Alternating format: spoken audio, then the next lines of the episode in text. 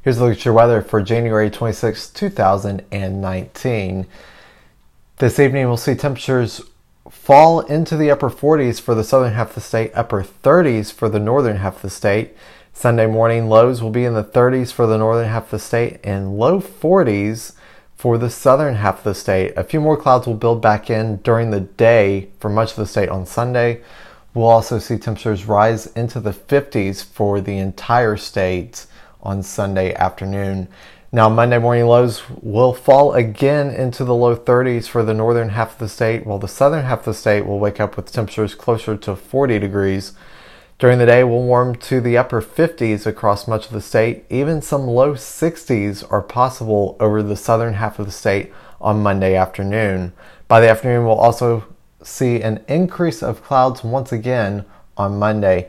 Tuesday, we throw in the possibility of snow on Tuesday for the northern half of the state, some flurries for the southern half of the state.